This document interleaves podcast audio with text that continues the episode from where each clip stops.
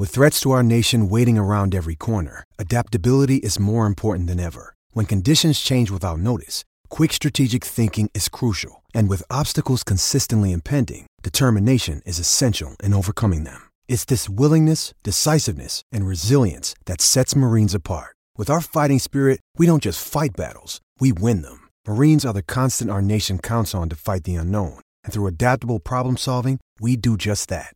Learn more at marines.com.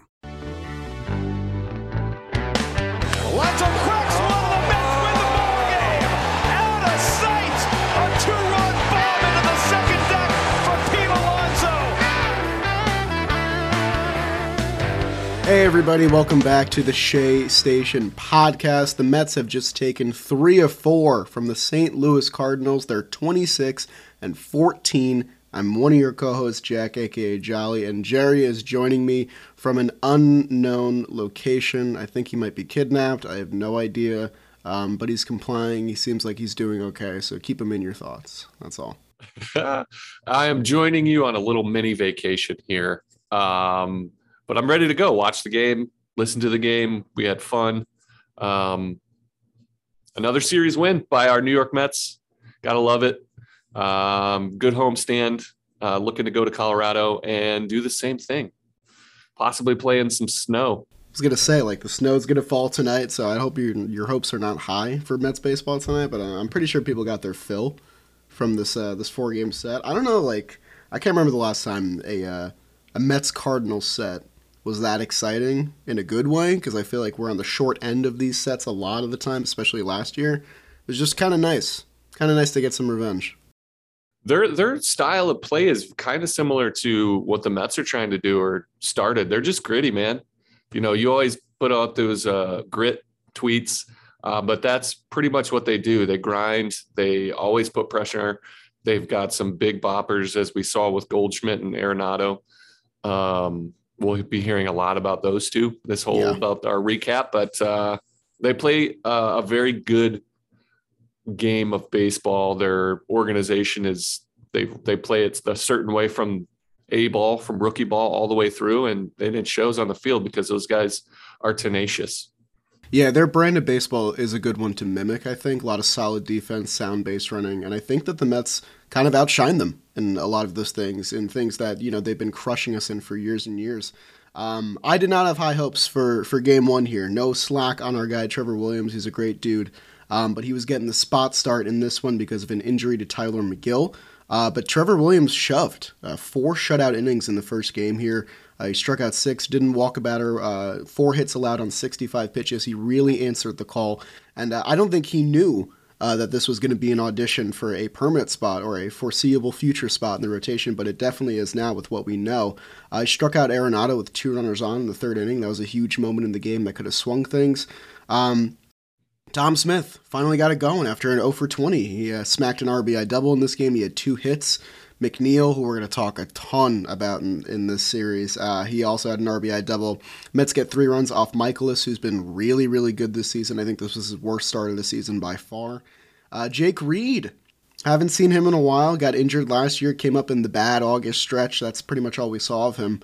Uh, he was in a nasty jam with some walks, but he struck out Goldschmidt, got a key out later uh, to escape that. Then pitched another inning on top of that. Drew Smith, he gave up a home run to Goldie, but kind of everyone's been giving up home runs to Goldie, so I don't blame him too much. Uh, but it was his third consecutive outing allowing an earned run. But then Edwin Diaz, who's looked like a sure thing pretty much all season, came in for his ninth save of the season in the, in the uh, first game of the doubleheader, which feels like ages ago just because of everything that's happened after. Uh, but the Mets won the first game of this four game set uh, 3 to 1. Yes, in game two of the doubleheader, we get Taijuan Walker versus Steven Matz and his allegedly unscrupulous agent. uh, Taijuan Walker was solid in this one. Uh, not great. Bottom of the first, though, Mark Canha starts off uh, the Mets scoring, always scoring in the first, it feels like, with a 3 2 fastball in that he just turned on and put into the stand. So the Mets go up 1 nothing. Um, that brings us to the fourth inning, an RBI double from uh, put this name in the in your memory because his name is Mr. Paul Goldschmidt. Mm. Uh, he ties the game at one. Then the bottom of that inning, Eduardo Escobar answers with a two-out home run off Matz on an also pretty decent pitch on a changeup away that he drives to right center. Very good sign from him. Uh, and the Mets go up two to one. Uh, that brings us into the fifth inning with Taijuan Walker still on the mound. Uh, this guy named Paul Goldschmidt is an RBI double uh, to put the Cards up three to two. That would be it for Taijuan, who did, you know, had a solid outing, went five, gave up seven hits, three runs, two walks, four strikeouts. Uh, he looked pretty good though, um, having a little bit of bounce back, strikes out a little bit more guys, um, spotting his fastball, looked pretty solid. Um, that brings us to the sixth inning. We're in the bottom of the sixth. Mets load the bases, uh, bringing in Genesis Cabrera. Eduardo Escobar, who hit a homer earlier in the game, steps up and on three pitches strikes out. So that's two outs. then Jeff McNeil, who has absolutely been stellar, um, pops out on the first pitch. So Mets have bases loaded, one out. Don't get anything in the sixth. Um, and the usual McNeil, who's been clutch for us all year, uh, gets a pop out with two outs there. Not really on him. We would have loved to have seen uh, Escobar put the run in with runner on third with less than two outs. Um, brings us to the bottom of the seventh. Brandon Nimmo fouls a ball off of his leg, um, looks to shake it off, ends up uh, grounding out and hobbling off, gets pulled out of that game. We were worried about Brandon Nimmo's health. Um, somebody that's kind of been prone to kind of injuries. Um, and he's been so good for us at the top of that lineup. So that was a little bit scary. It turns out he's okay. Just fouled the ball off his quad, which is a very rare place to foul a ball off of. Hurts like hell. Um, but he would fight back and be okay. Um, back to the game, though. Bottom of the eighth, Eduardo Escobar strikes out, but the ball gets away from the catcher, and the inning continues. Uh, McNeil with a clutch hit through the six hole to tie it at three in the bottom of the eighth. The Mets do a little bit of the gritty grind, um, strike out, run it out, beat the throw to first, and then put together a, a nice little rally to uh, tie the game when they should have been out of it. Um, that brings us to the top of the ninth in a 3 3 game. Joely Rodriguez, who ended the eighth, um, came back into the ninth and he promptly walks Brendan Donovan. Uh, then he gets the aforementioned Babe Ruth and Paul Goldschmidt to pop out and gets one out and then he uh, walks um, uh, Dylan Carlson after uh, after Brendan Donovan steals second and advances to third on the pass ball. First and third, one out. Um, that's it for Joely Rodriguez. In steps Adam Ottavino, and then up steps their other big bopper, the Lou Gehrig to Babe Ruth, if you will, and Nolan Arenado. Uh, Ottavino, huge strikeout, first and third with one out gets Arenado to swing on a slider that was just absolutely nasty. Huge out, two outs, runners on first and third here. Um, he actually gets Tyler O'Neill to roll over. Eduardo Escobar travels on the ball, beats out the throw to first. Somehow they gave that a base hit. I think it's an error. Can't really argue one way or the other, but the uh, Cardinals take the lead four to three bottom of the, uh, the ninth. They get something going first and second with two outs, and Giovanni Gallegos gets Francisco Lindor to strike out, ending the game, ending the threat. And the Mets split the doubleheader, losing the second game four to three.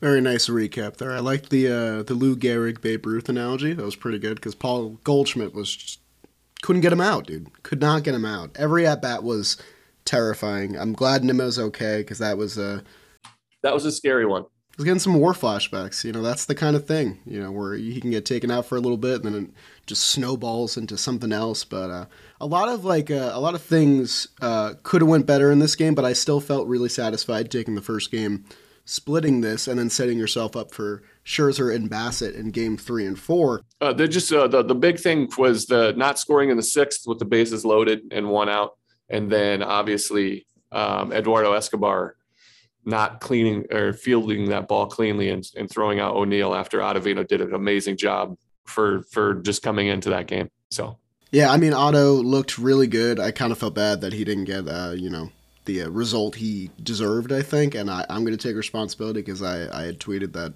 every throw from Eduardo Escobar was money. You you literally jinxed it. I wasn't going to bring it up. Yes, I was. No, we can we can talk about it. We can talk about it. okay, sure. we'll, we'll, we'll touch it because if there's a, an anti apple of my eye, it would be your tweets. I think it's that tweet for sure. I feel bad, but you know he got his 10 year service time. I'm sure he's feeling pretty good.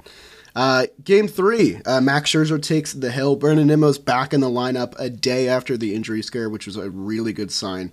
One that I was not anticipating, so I was very happy about it. Uh, McNeil did his thing in the first inning, singled home two runs. That's kind of what he does. Um, Eddie throwing error. Uh, the hex that I put on him, that kind of paved the way for an Albert Pujols two-run single to tie the game. Uh, the Mets rallied in the fifth off the St. Louis bullpen, which did not look sharp in this series. Uh, RBI singles from Pete and Dom. Dom's really breaking out of it. Luis Guillorme with a safety squeeze. I feel like I haven't seen the Mets pull off a safety squeeze in such a long time. This was beautifully executed. The perfect time for it. The perfect player for it. Just great managing by Buck there. Uh, Max Scherzer was really effective in this thing. Five and two thirds innings, one earned run, seven hits, four Ks, no walks. 87 pitches, but he pulls himself in the sixth, uh, citing something in his back. There was a lot of Mets fans lip reading and hysteria and what's this? Even John Boy got in there to try and quell uh, the worrisome fans. We're going to get to that in a little bit, but Max was probably correct to pull himself from this game. We'll talk about it. Uh, Otto was really good in this game as well, especially on no days rest because he pitched the day before. He went four up, four down in perfect relief. Um, Arenado finally got some semblance of revenge against the Mets, if you can call it that. Uh, two-run homer, which uh, made the game six to four. Uh, we kind of held him at bay for most of the series. This was pretty much his one signature moment there. And then the Mets just crushed TJ McFarland uh, to put the game on ice in the eighth. An RBI tri- uh, triple from Nimmo, who kind of just dinked it down the left field line, fell in the perfect spot. And then a mammoth three run shot from Alonso, who, you know, was just hitting every ball to the warning track. So I'm sure that was kind of a nice monkey off his back.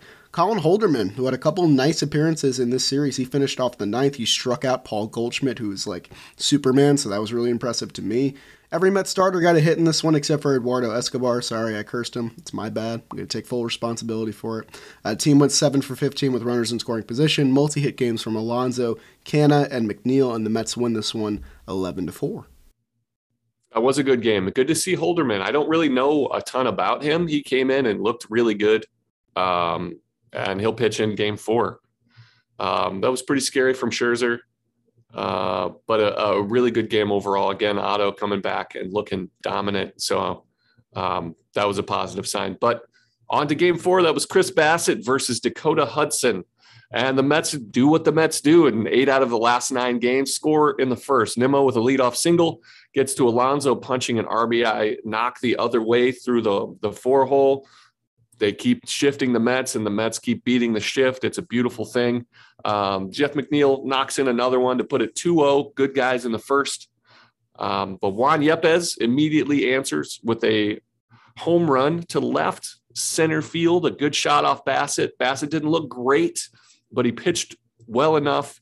Um, 2 1 Mets move to the third. This guy named Paul Goldschmidt ties it with another home run off of Bassitt. This one's just straightaway left 2 2 brings us to the fifth. Paul Goldschmidt, RBI double, puts the Met, or the Cardinals up three to two. Uh, the Mets answered in the bottom of the fifth, manufacturing a run. Uh, Nimmo's fielder's choice. They load the bases with two outs, and McNeil delivers a huge hit just under the sliding glove of Harrison Bader. Um, just an absolute clutch soft line drive. Looked like an easy RBI double, um, but Bader makes this amazing sliding attempt. I don't know if you got a chance to look at his glove. I didn't actually. It's a Statue of Liberty glove, and it is maybe the coolest glove I've ever seen in my whole life. Uh, he's from um, uh, Bronxville, is that right? I think so. And he played with Bronxville, Pete, just out Westchester County. Went played with Pete at Florida, so he's like a New York guy. Um, super cool glove, but I'm glad it didn't quite get there. Uh, McNeil coming up huge there. Uh, five three Mets. That moves us to the seventh. Paul Goldschmidt with uh, it looks like his 45th RBI of the series with a sac fly.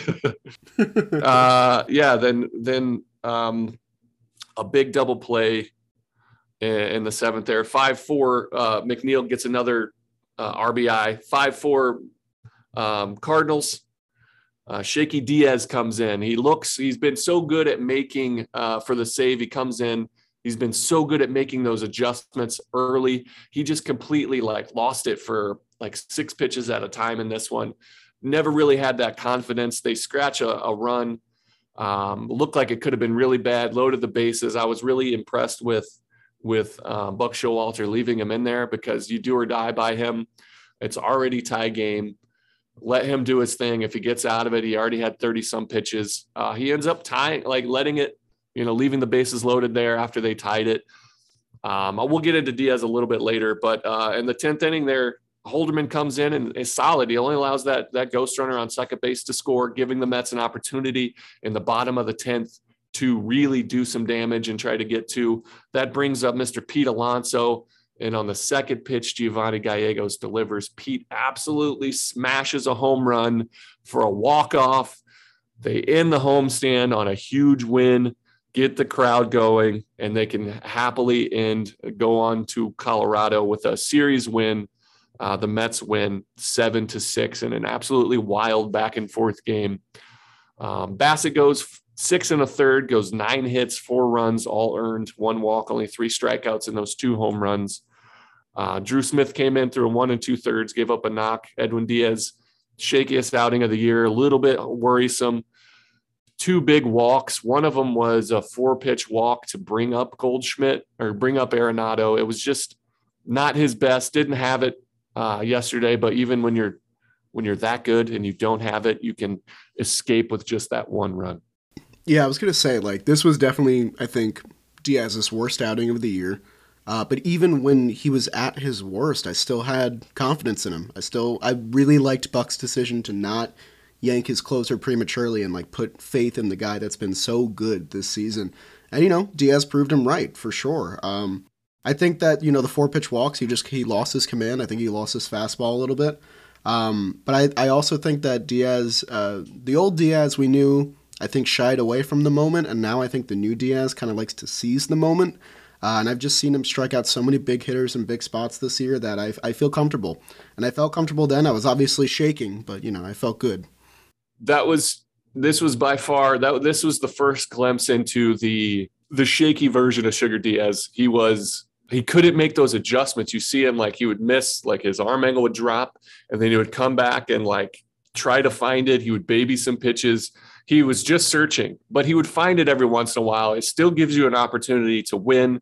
They had their chances to, he had his chances to, to really just shut it out.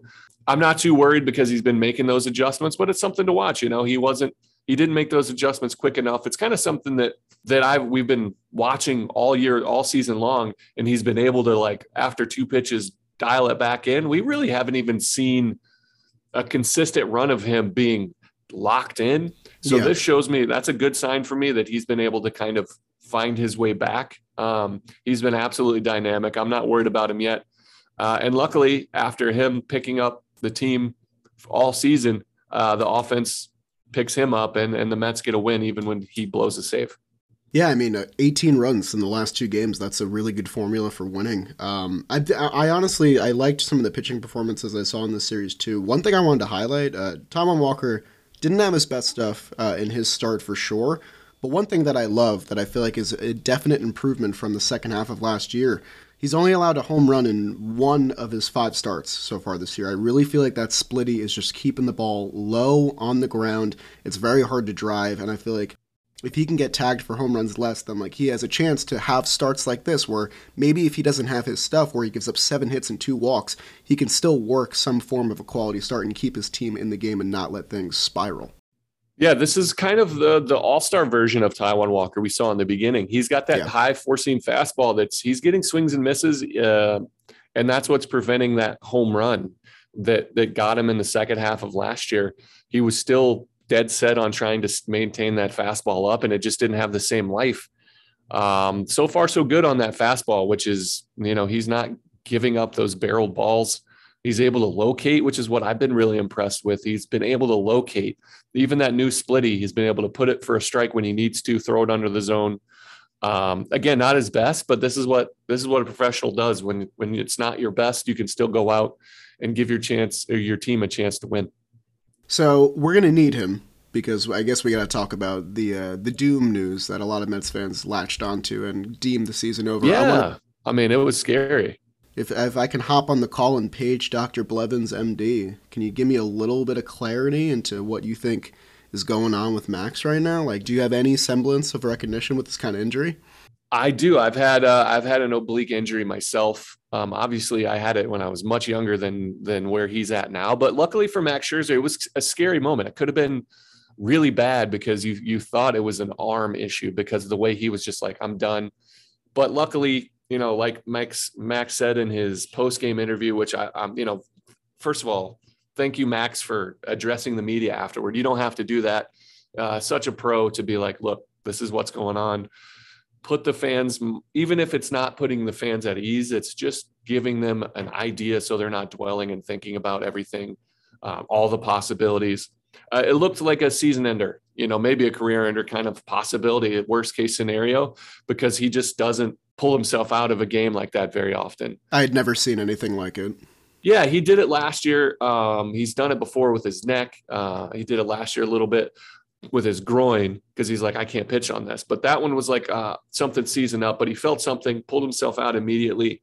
Um, obliques are strange. So um, Stephania Bell, who I follow for for fantasy football stuff from ESPN, she covered it and talked about it on Twitter.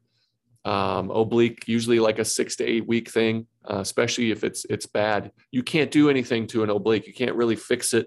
You can give certain amounts of treatment, but the best thing you can do for it is just not use it and stabilize it and let it kind of repair itself. So, you know, this could be a two month to, you know, extend into three months, or it could, you know, his could respond, you know, but at 39 years old, um, you're not expecting, you know, miracles to happen. So this is going to be a couple of months.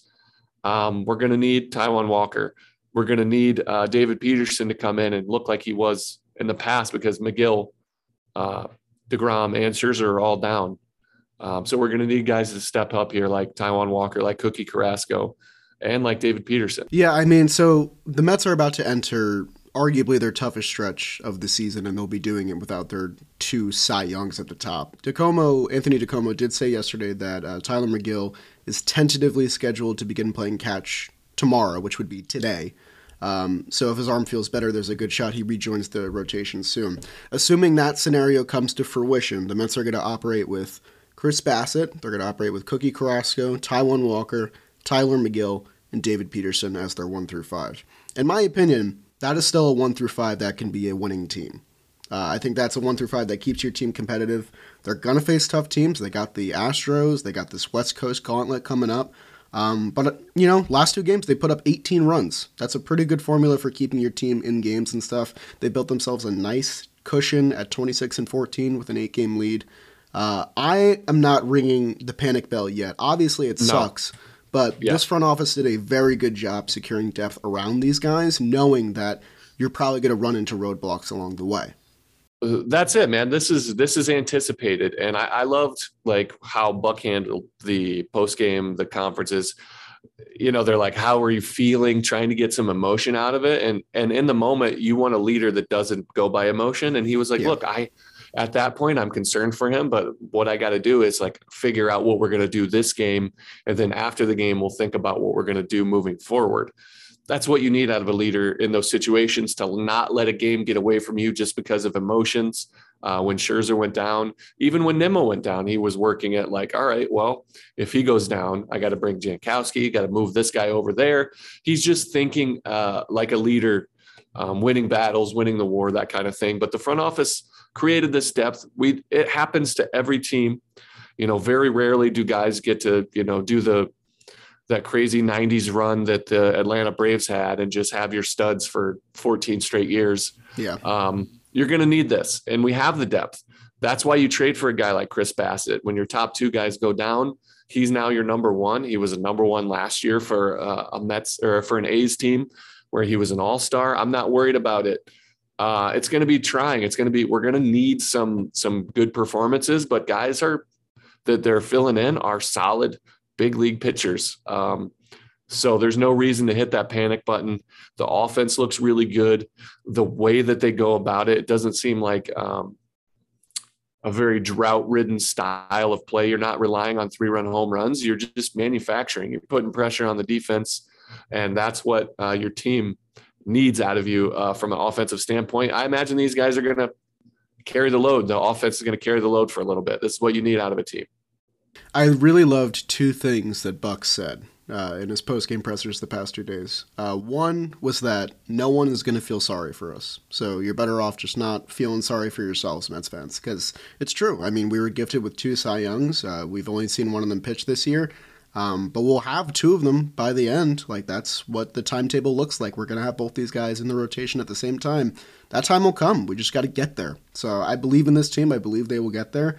He also said that this is not a sky is falling team, which I think is very nice. Uh, it's a good sentiment because this is a sky is falling fan base for sure, for 100% certainty.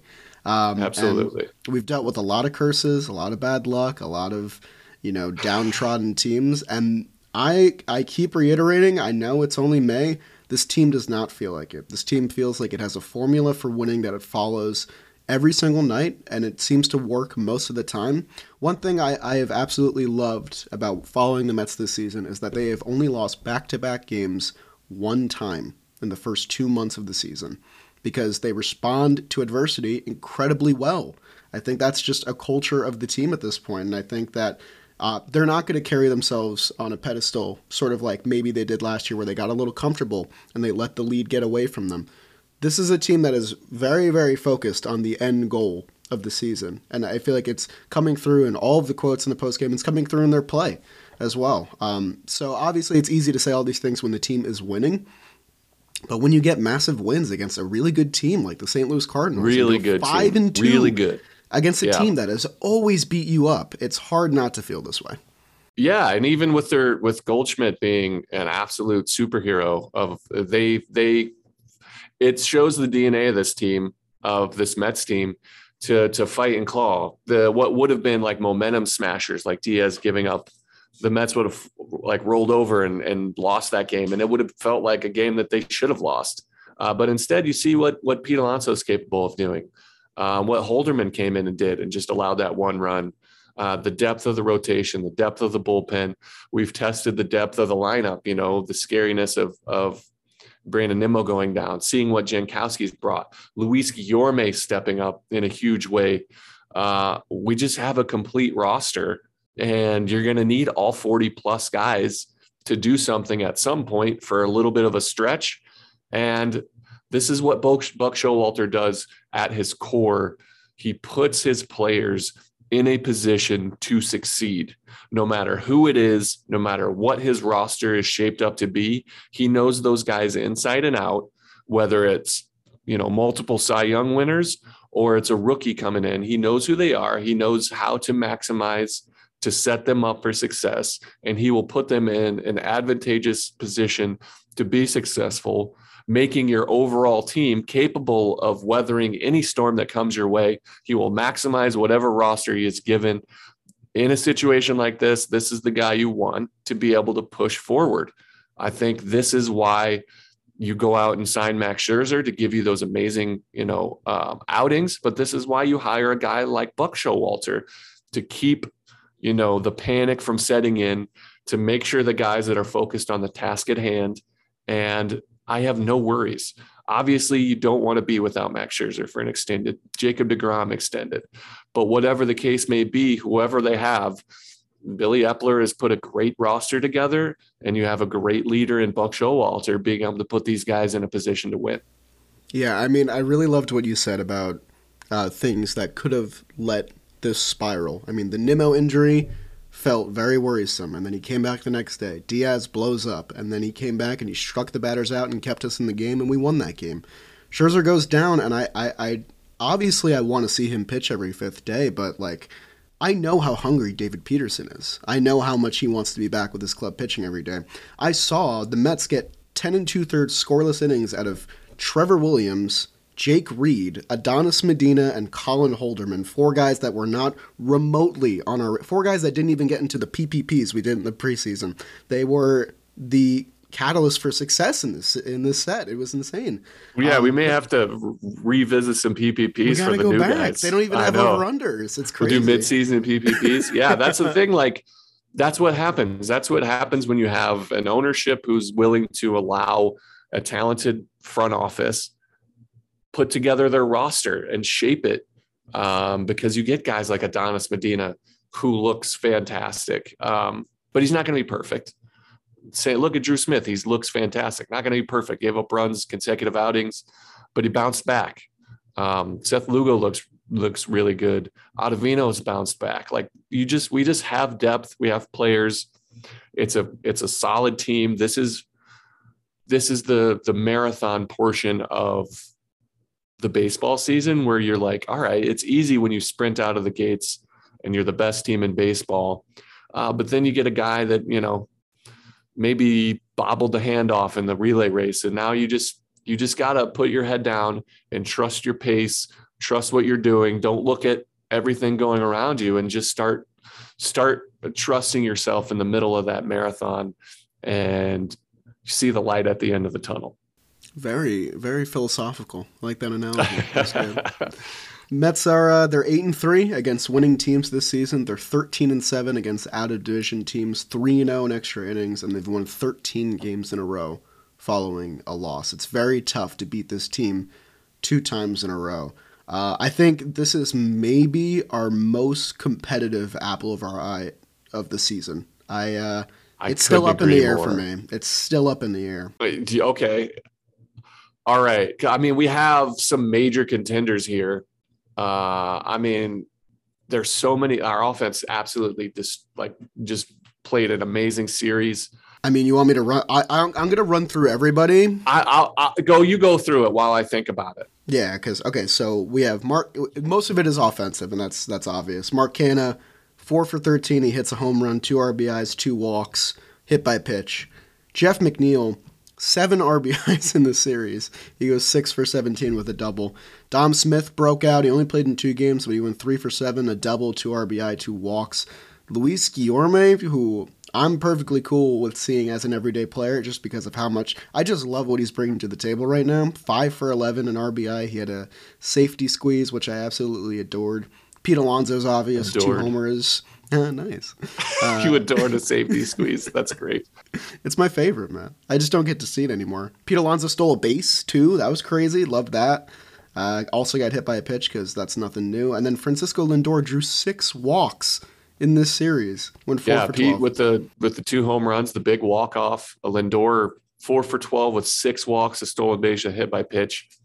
Major contenders for me. It's it's comes down between Jeff McNeil and his six for 17 with seven RBI. Pete Alonso, five for 15 with seven RBI and the big walk off. And Lindor, four for 12 with six walks. I think so. Like those, those are the those are the three guys. I really wanted to pick Guillorme because of what you Me talked too. about and his Me adorable, too. you know, sacrifice, uh, suicide squeeze. Um, I want to, but I can't. He's a contributor, but when you're big guy, when your big guy steps up, I'm going to take Mr. Pete Alonso as the apple of my eye. Clutch, man. Clutch. Five for 15. Those two big home runs with a big walk off to cap a long homestand, to cap a, another series win. Could have been an easy split after Diaz blows it.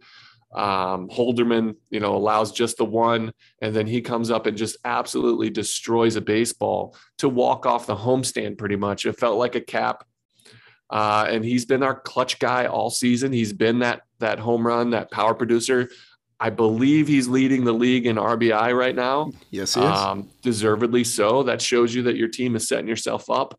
And shockingly, you know, Jeff McNeil, uh, doesn't lead the league in RBI because he feels like he's doing the same thing. But Pete Alonso, two big, two big walks. He had that that double steal, that stolen base that you talked about, a hit by pitch, just doing everything, and I love it.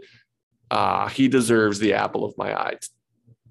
It's it's hard not to pick Alonso. I get it, and it feels like we pick him pretty often just because of how good he's been. But I mean, he had maybe like a week stretch where all those balls were just dying at the warning track, and it felt like that stirred something inside of him because the two home runs he had in this series were absolutely crushed, especially the Giovanni Gallegos fastball that was 93 middle in, and he just knew it like immediately. Uh, that thing went far. Uh, so that was a pretty awesome moment. So good pick there. I'm going to hop on the other side, the other guy that had seven RBI. I'm going to go with Jeff McNeil. Um, I had been campaigning last episode. First of all, claps for Jeff. Let's give just a, just a small, just a. I had been campaigning last episode to see Jeff uh, higher in the order. I said that I wanted to see him in the three hole. We got that a little bit because of Starling Marte's absence. And Jeff was hitting third, he was hitting fifth, and I feel like he just got so many runners in scoring position opportunities, and he came through pretty much every single time, except for that one bases loaded opportunity where he had. But that was with two outs where he wasn't the hero. Um, it's impossible to do it every time, but you know you feel like he's going to. Six for 17, a double, seven RBI is the big one, just really coming through every single time the Mets needed him. A lot of go ahead hits in this set. And he just he just looks happy again. I, I love the screen caps of Jeff McNeil smiling at the dugout. I loved him his celebration on the walk off, waiting for Pete to come home. It looks like he's he knows what he's doing now. He looks like he's doing what he does best. He's not trying to crush the ball. I know we've had the same conversation about McNeil over and over, but it's just nice because a lot of us didn't know if he could return to this. And I think it's encouraging, but also frustrating because this could have been Jeff last year, too. Jeff has always been capable of this, and i am glad that he's returned to the mentality that got him his original success and is giving him maybe more success than ever because he looks like the best version of Jeff McNeil on the field, especially because he looked great in left field as well. He made a great catch on the Goldschmidt uh, sacrifice. That fly. little like like right right against the wall. That's that's knowledge of into the netting and then fired the ball back in. Huge double play. Helped out Drew Smith. Huge double play. And he did it at the plate as well. Great tag by Guillorme to finish Great that tag. off too. Blocked the base too. That's something that Jeff McNeil in the outfield doesn't do. Like a, that's a tough catch to make, and you have to be yep. familiar with the position and the field to be able to be secure and going that close to the wall because there's not a lot of space there in foul territory. And also knowing the situation where you got to throw the ball there because he immediately turned and fired, giving his team a chance to make that double play. And then Guillorme, just he's special, with the glove man. Uh, yeah. Everything you get, he's been giving us a lot from the plate is all a bonus because he's he's special with that glove. He does little things, makes it look easy. He's reminiscent of Asdrubal Cabrera for me. Mm. Uh, obviously, Cabrera had a you know a much more substantial career from a from a playing time standpoint, but with the glove, man, Guillorme can do it. Yeah, I just feel like Buck has taken these two pieces in McNeil and Guillorme who were good, and he's just elevating them. And I feel uh, yeah, McNeil is a plus defender at two positions. I did not have that in my book in the preseason. I mean, it's just really incredible to see. Uh, he looks more confident than ever. I don't know about plus defender. I wouldn't. I don't know. I'm not saying he's not a plus defender. Let me check it um, out. And either you you do your thing. I'm going to say uh, a legitimate big league left fielder and a legitimate yes. big league second baseman. That I can definitely get behind. Uh, I just I feel comfortable with anything going his way. Yeah, man, I, I do, I do too. You know, and again, it's easy when you're hitting, you know, 300 plus. I think he's 313. It's he had a little bit of a lull, and you you can see, you know, some temper come out. But I, I'm so happy. He's such a dynamic player. It's hard to pitch to a guy like that. It's almost impossible. It's infuriating whenever you see him come up in an RBI situation, no matter what part of the lineup comes up. He's still that guy and you have to face him and you have to throw. Uh, just just an exceptional ball player. I love his style. Yeah, I feel like well in, in game one, I remember he had an 11 pitch at bat against Mikolas, I believe, and um, I that's this is why I like seeing McNeil in the first inning because I feel like mm-hmm. we, we've also seen a, a, new version of Brandon Nimmo that's hitting for more extra base hits. I've also seen Nimmo swing at the first pitch maybe more than ever uh, in his. Uh, he has statistically, he's definitely done that. I think. Um, I think uh, on the broadcast. I'm pretty sure Keith Hernandez addressed it. I know Todd Zeile has talked about it. He's just he's looking to drive the ball. He'll take his walks. He's not always looking for walks. Depending on the situation, man, he picks his spots. He's he knows he's prepared with a game plan per every at bat, which is, you know, watching my brother coach high school you try to instill a guy to go up there and have an idea of what he's trying to do. Visualize what you want look at what you're going to get and that's the hardest thing to do. And, and nimmo steps up what used to be is like my game plan is i'm going to get on base with a walk or i'm going to work the count. He's looking to do damage and then everything else around it um, he's still allowing himself to be an excellent hitter uh, just an, another dimension to a, an amazing player entering his free agent year this is something that I feel like couldn't have happened with last year's club just because of the lack of weaponry around him. When you have Lindor drawing six walks in four games and Jeff McNeil working eight to ten pitch at bats every time, this is the kind of thing you can afford Nimmo to do, and it's bringing him success as well. And it just goes back into the, the winning formula thing that we were talking about before. This is a lineup that has a plan. It has uh, weapons on all sides of the ball, whether you want to work a count and get on base or drive the ball. Um, I just I feel very secure with these guys. Uh, I don't I feel like there's no holes right now. Obviously, like I feel like Dom had his lull and he broke out of it. Now JD's sort of entering his lull a little bit. But these guys pick each other up, and that's just the beauty of this club right now. So I think McNeil and Alonso are perfect uh, representatives for our Apple this week. Uh, another fun McNeil stat: he has 14 multi-hit games in 37 games this season, which is pretty damn cool. Yeah. So really, the the story of this this team right now is who's are they going to get their their starting pitchers to step up? Who is it going to be? And you ready to look ahead uh, to this Yeah. Colorado game? We're on this little six game West Coast trip, which is wild because they're going to go three in Colorado, three in San Francisco. Um, they're playing the Rockies at home. They're five and ten on the road, but the Rockies in Denver are thirteen and nine. Just yeah, they're they're a good ball club at home. This series is going to be Cookie Carrasco uh, looking to lead the way with a 3.73 ERA against German Marquez uh, with a 6.16 ERA. Um, there's some guys on our team with some history against Marquez. Eddie uh, Escobar is 12 for 13 with a homer and five RBI in his career. Um, the big bopper in their lineup, uh, who's having an absolutely incredible season, is CJ Cron. Um, he is four for seven off of Cookie with a home run.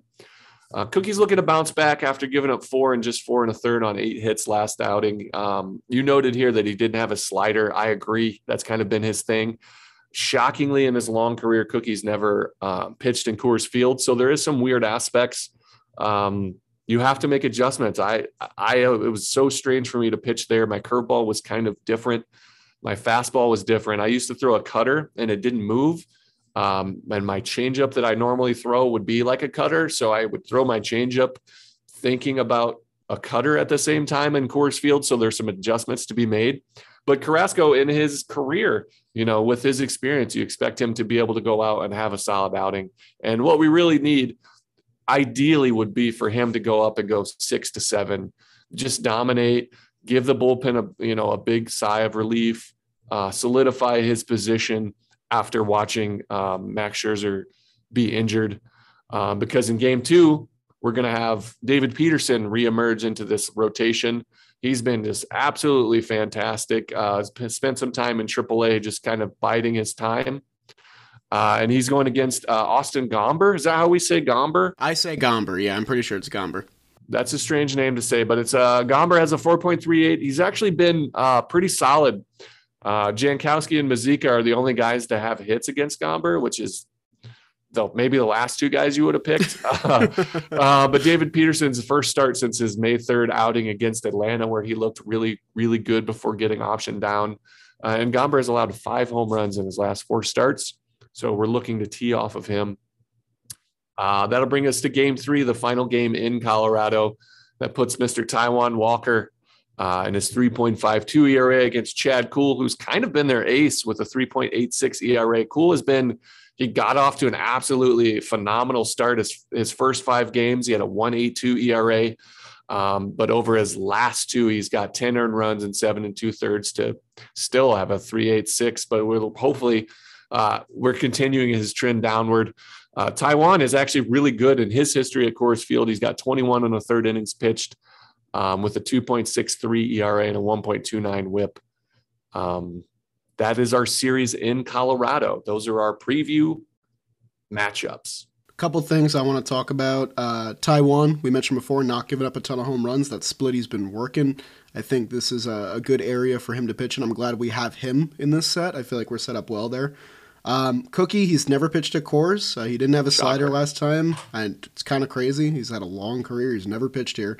Um, and like you said, there's adjustments that have to be made. I'm pretty sure. I envision this kind of being like a, a little bit of a rocky start, and then he'll figure it out as he goes because he's a veteran. Was that on purpose? A rocky start? Oh, it's never on purpose, but you know how to pick them out. That's good. uh, yeah, and I'm glad we're getting the Rockies now uh, because we we uh, we saw them get off to a pretty good start. Uh, they've been six and ten in May, so they're they're coming back down to earth a little bit. They are a great home team. Um, they're coming off a couple series losses as well, and the Mets uh, they will have to face Chad Kuhl, who's been pretty good this season, but he's been slowing down a little bit. Um, and I think we're probably, I'm going to assume we're not playing tonight. If, uh, you know, this could age poorly, who knows? But there's snow in the forecast for tonight and tomorrow. I don't know how they're going to get these games in uh, if both days Yeah. get canceled. I, I'm re- I really don't know. Um, but that remains to be seen. Uh, so, yeah, weekend set with Colorado should be a fun one.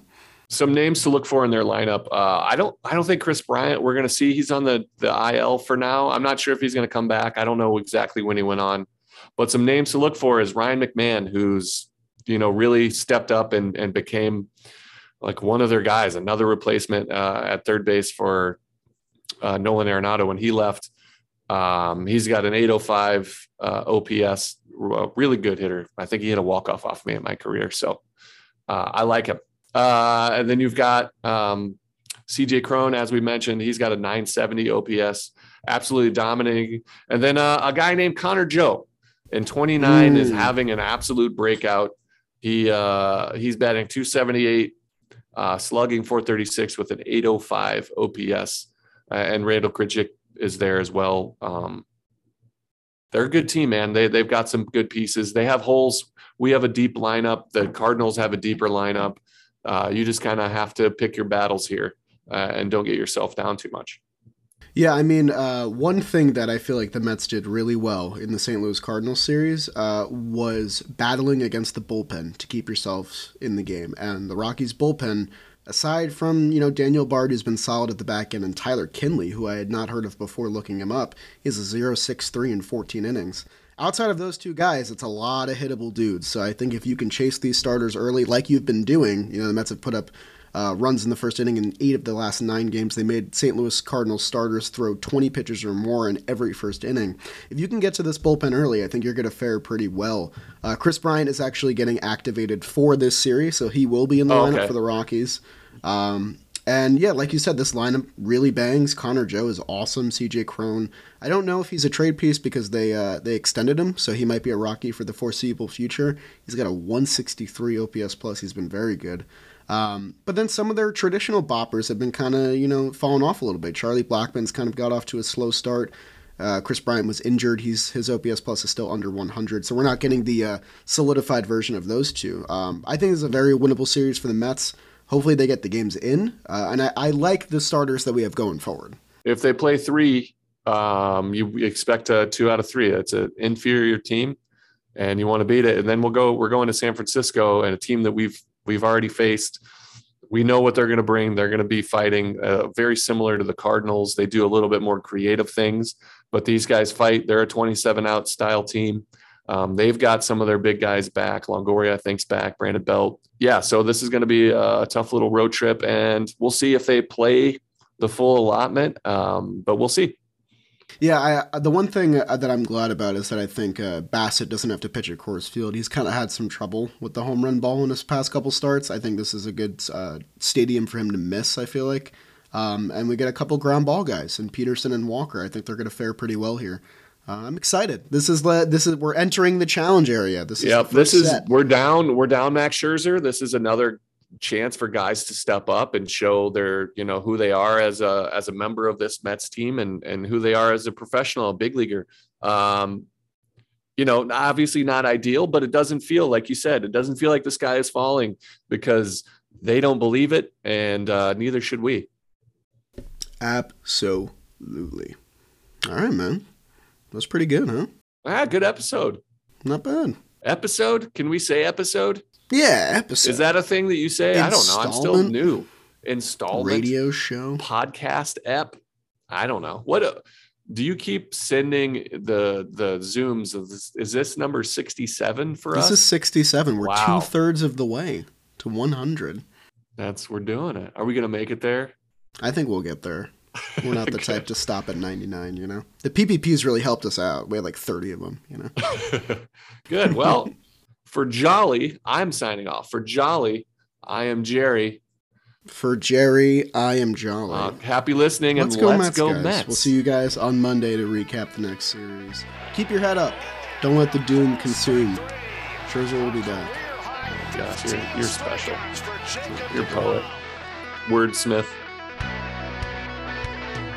Alonso to his left, flip to the